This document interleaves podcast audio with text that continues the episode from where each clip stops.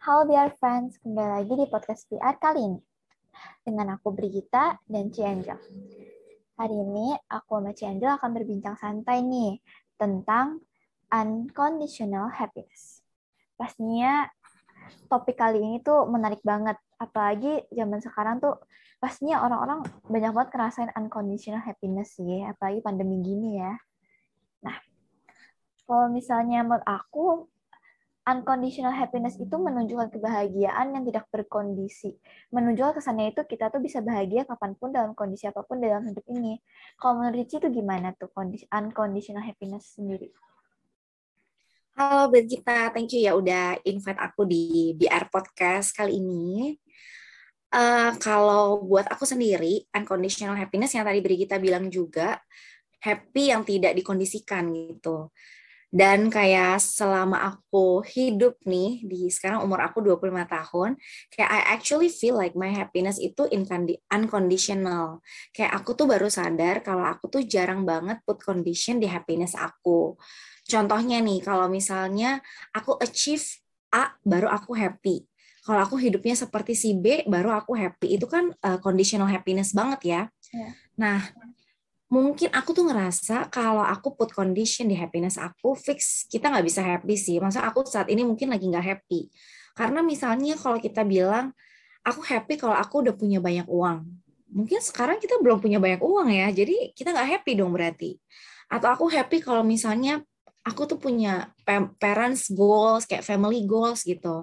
Tapi kalau misalnya lihat sekarang mungkin aku nggak happy dan misalnya kalau orang bilang kalau gue udah karirnya sampai kayak gini baru aku happy gitu. Mungkin aku feel nothing gitu karena mungkin karirku masih seperti ini. Dan karena aku nggak punya suatu kondisi di happiness aku, I always feel happy and positive in any kind of situation gitu. Jadi kayak aku tuh ngerasa unconditional happiness itu ketika kamu benar-benar nggak put something lah di happiness kamu. Jadi kamu bisa happy uh, every time gitu. Uh, tapi menurut Cici sendiri, kalau misalnya di hidup kita tuh sebenarnya bisa nggak sih buat happy terus? Tapi kan ada orang yang ngomong kayak, mana ada sih happy terus, pasti hidup kan ada naik turunnya, kayak gitu kan. Nah, kalau misalnya secara Cici sendiri, realistis nggak yang kalau misalnya kita bisa happy terus kayak gitu? Nah, kalau mes... Hmm, kalau misalnya dibilang realistis atau enggak, pasti enggak ya. Pasti ada kalanya kita ada down, kita ada sedih. Nah, ini tuh sebenarnya yang orang bilang tuh kayak toxic positivity gitu loh. Kayak sebenarnya bukan berarti kita harus memaksa. Jadi kalau misalnya dibilang realistis atau enggak, mungkin enggak realistis ya Bergita karena karena enggak pas pasti enggak selamanya kita bisa happy terus Nah, ini yang aku jelasin tentang kayak toxic positivity gitu loh. Uh, bukan berarti kita harus memaksakan happy ketika kita lagi unhappy. Sebenarnya kayak setiap emotion yang ada, itu tuh kita rasain aja, asal tuh nggak berlarut-larut dalam emotion itu. Kayak sedih itu sewajarnya, marah itu juga sewajarnya, happy pun juga harus sewajarnya. Karena sebenarnya our emotion kayak marah, sebel, happy, sedih, takut, itu tuh semua emotion yang pasti semua orang punya. Dan kita harus sadar hal itu pasti ada di diri kita, nggak mungkin ada yang kita bisa hapus. Jadi uh, sekarang aku ngelihatnya kita tuh terbiasa mengkategorikan kalau marah, sebel, sedih itu emosi yang jelek happy itu emosi yang bagus. Padahal intinya semua emotion itu netral loh, nggak ada yang nggak baik sebenarnya. Tapi ketika kita berlebihan, itu yang bikin uh, emotion itu nggak baik. Misalnya kayak, aduh aku happy banget sampai hari ini aku belum pernah kena corona. Terus kalau kamu ingat, banyak loh orang yang kehilangan keluarga, banyak orang yang kehilangan teman karena corona. Jadi kita nggak perlu happy berlebihan kalau kita nggak pernah kena corona gitu. Terus yang kedua, uh, kalau lagi sedih, juga jangan langsung dipaksa happy gitu. Aduh, gue harus happy pokoknya Gak gitu juga. Kita harus kenalin dulu, rasain dulu, baru pelan-pelan kita bisa positif. Karena kadang ketika kita lagi sedih, itu kita jadi bisa lebih mengerti diri kita sendiri dan lebih bisa empati gitu. Kita sedih ada orang yang gak uh, sebahagia kita, misalnya ada orang yang kayaknya kekurangan, itu kan emosi yang bagus untuk menghasilkan empati. Terus misalnya lagi marah, banyak yang banyak yang bilang kalau lagi marah emosinya nggak baik kan? Tapi sebenarnya kalau marah itu sebenarnya baik juga loh, tapi dengan cara yang benar ya. Misalnya kita disalahin sama orang lain, padahal itu bukan salahnya kita. Masa sih kita cuma mikir positif aja, aduh itu pasti bukan maksud dia kayak gitu, nggak apa-apa lah. Nggak mungkin dong, padahal udah jelas banget bukan salah kita. Tapi dengan kita punya emosi marah in nice way, dengan kita tegas, kita jadi bisa membela diri kita. Karena emotion anger ini yang mendrive kita untuk mempertahankan apa yang benar. Jadi kayak we all need to embrace our emotions rasain pelan-pelan semuanya sewajarnya. Jadi nanti akan balik lagi sih menurut aku, akan balik ke netral lagi dan akhirnya bisa positif lagi. Wow, keren keren. Ternyata kayak gitu ya. Iya sih, cuman aku juga mikir kayak gitu kalau misalnya kita lagi sedih gitu kan, apalagi kalau misalnya kita di apa diomelin sama papa mama kayak gitu, terus tiba-tiba kayak kita mikir lagi, sebenarnya papa mama tuh sayang sama kita ya kan. Nah, lihat aja orang lain orang lain yang kayak yang uh, anak-anak yang maafin piatu kayak gitu kan nggak hmm. pernah ngerasain yang kayak kita rasain walaupun dengan cara yang maksudnya marah-marah itu gitu loh. Iya Mereka betul. Kan, ya apalagi rasa kasih sayang yang orang tua berikan ke kita itu nggak di nggak dirasain sama orang yang apalagi yatim piatu gitu kan. Ya bener banget sih kita kayak mungkin ada orang yang kayak nggak nggak senang kayak dicariin terus sama orang tuanya kan kayak yeah. aduh nggak bebas banget sih yeah, yeah. tapi ada orang yang pengen banget dicariin gitu karena nggak pernah dicariin sama Betul. orang tuanya ya nggak sih yeah. mm -mm. yang kayak dikit-dikit gak bolehin dikit-dikit gak bolehin kayak iya yeah. gitu tapi kan di, di, di apa di balik itu kan ada maksud gitu ya beda sama yang kalau misalnya anak justru anak yang rata-rata yang aku alami sendiri teman-teman aku yang bebas justru kayak ih kalau enak apa lu kok bisa enak banget sih bisa digituin. Gue aja kayak tiap pulang pulang ke rumah aja disapa aja enggak kayak gitu loh. Iya dicuekin aja gitu ya kan iya. Jadi kayak kadang kita benar. kadang kita kayak kesel cuma kadang kita juga bersyukur. Mm -mm, benar. Nah kalau menurut Cici sendiri uh, achieve unconditional happiness tuh gimana caranya Cici buat kita hmm, gitu. kalau... apalagi pelajar-pelajar sekarang kan Nah, sih tahu sendiri lah. aku tuh kalau uh, ingat ya lagu Buddhis, kamu tahu gak sih yang kayak mengajar yang tak perlu, melekat yang telah lalu, tahu nggak lagu tahu, itu kan? Tahu. Itu menurut aku uh, ngena banget sih di aku. Kayak first line dia bilang mengejar yang tak perlu emang it's always amazing gitu kalau punya plan, punya achievement, punya goals. Tapi kita tuh juga harus remember kayak saat ini the present moment gitu. Saat ini pun banyak hal yang bisa kita syukuri. Nggak perlu tunggu punya sesuatu dulu. Terus waktu BR undang Ajan Bram, aku ingat banget yeah. si uh, Ajan Bram tuh waktu itu sharing kayak we should appreciate our effort, not only the result. Karena kalau pada akhirnya belum tercapai ya nggak apa-apa, kita coba lagi dan appreciate hal-hal terbaik yang udah kita lakuin untuk menempuh sampai situ. Dengan seperti itu nggak ada yang perlu disesalin, nggak ada sedih kalau misalnya nggak uh, belum tercapai. Karena kita tetap happy melihat effort yang udah kita lakuin. Dan yang kedua, uh, yang dia bilang melekat yang telah lalu di lirik lagunya. Orang tuh suka bilang aku tuh orangnya super let go banget, bener-bener cepet banget lupanya. Karena aku mikir semua anicca juga kok. Kayak hari ini misalnya kita sedih, atau hari ini kita lagi worry about something. Mungkin besok udah nggak gitu lagi. Mungkin besok bisa gitu lagi. Jadi kayak semuanya tuh berjalan terus.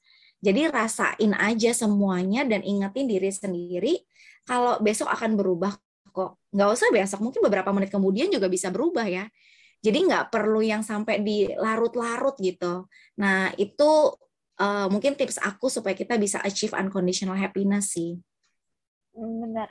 Aku sendiri juga ngalamin kan kalau misalnya sedih kayak gitu, apalagi kalau misalnya kita benar-benar sedihnya tuh sampai kayak nggak nggak nggak mood makan, nggak kayak gitu-gitu yang kan hmm. bisa ada ya kayak gitu ya. Iya. Itu yang kayak aku mikir lagi, buat apa sedih mulu gitu loh kayak hmm. nanti sakit gitu kan cuman emang rasanya tuh sedih gitu kan. Ya sedih boleh cuman nggak berlarut-larut sampai sampai nggak makan tuh kan parah banget ya. Iya, itu kan me me menjahati diri sendiri lah gitu ya, ya kan. sering banget tuh aku kayak gitu yang kayak aduh udahlah gak mood makan lah kayak gitu. Karena kan apa ya bawaannya jadi stres gitu loh. Kayak nggak nggak nggak pengen nggak pengen makan tuh karena kayak sedih banget gitu loh terlalu mikirin sedihnya sampai kayak udah nggak peduli sekitar gitu loh itu kan Ya, benar-benar. kayak itulah yang dialami pelajar sekarang Nah, mungkin kalau misalnya aku eh, kalau misalnya kayak udah terlanjur sedih gitu ya kayak kata di kita bilang sampai nggak mood makan dan lain-lain gitu. Aku suka eh, ngomong lagi ke diri aku sendiri kayak kayak why you so hard on yourself gitu. Kenapa sih kamu segitunya sama diri kamu sendiri gitu? Ini tentang kamu loh. Masa kamu sejahat itu sih sama diri kamu sendiri?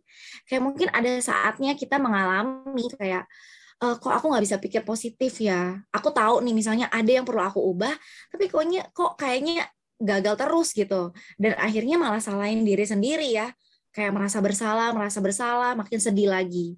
Kayak actually we are only human dan our human life nggak akan menjadi nggak valuable, kayak nggak akan jadi nggak bernilai berdasarkan apa yang bisa kita kerjakan dan apa yang nggak bisa kita kerjain.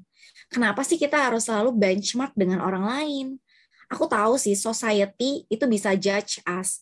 Bahkan family kita, teman baik kita itu bisa ngejudge kita ya nggak sih?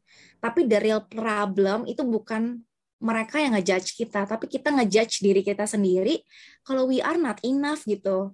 Kenapa kita harus ngejudge diri sendiri kalau kita tuh nggak nggak cukup gitu, nggak baik, nggak bagus. Jadi kita yang harus bisa kontrol diri kita sendiri sih. Kita nggak bisa kontrol apa yang orang lain bilang ke kita, tapi kita bisa kontrol uh, actions kita ke diri kita sendiri, pikiran kita ke diri kita sendiri. Yang penting jangan too hard on yourself sih menurut aku. Bener banget tuh hard to yourself juga nggak baik ya sih ya? Iya betul. And gimana cara Cici tuh supaya nggak toxic positif positivity positivity? Karena kan kalau misalnya dipaksa positif terus tuh kayaknya ada yang kayak eh gak bisa nih kayak aturan itu nggak bisa positif terus kayak gitu kan. Ada suatu kala kita tuh nggak harus positif terus kayak tadi Cici bilang gitu kan. Iya benar. Aku juga dengar banyak cerita sih kayak orang yang terlalu kayak toxic positivity, jadi kayak memaksakan pas lagi nggak happy positif terus, ya itu malah bikin dia makin stres. karena kayak "Ih, kok nggak bisa sih positif dan lain-lain gitu. Sebenarnya eh, kalau aku ingat-ingat lagi nih cerita kehidupan sang Buddha yang pas dia lagi meditasi, ada orang tua yang lewat gitu dia bilang kayak bila senar kecapi ini dikencangkan, suaranya tuh semakin tinggi, semakin nyaring gitu. Jadi jika terlalu dikencangkan, pasti senar kecapinya juga bakal putus. Kalau senarnya terlalu dikendorkan, suaranya semakin rendah dan nggak kedengeran uh, suaranya. Jadi intinya nggak perlu ekstrim gitu.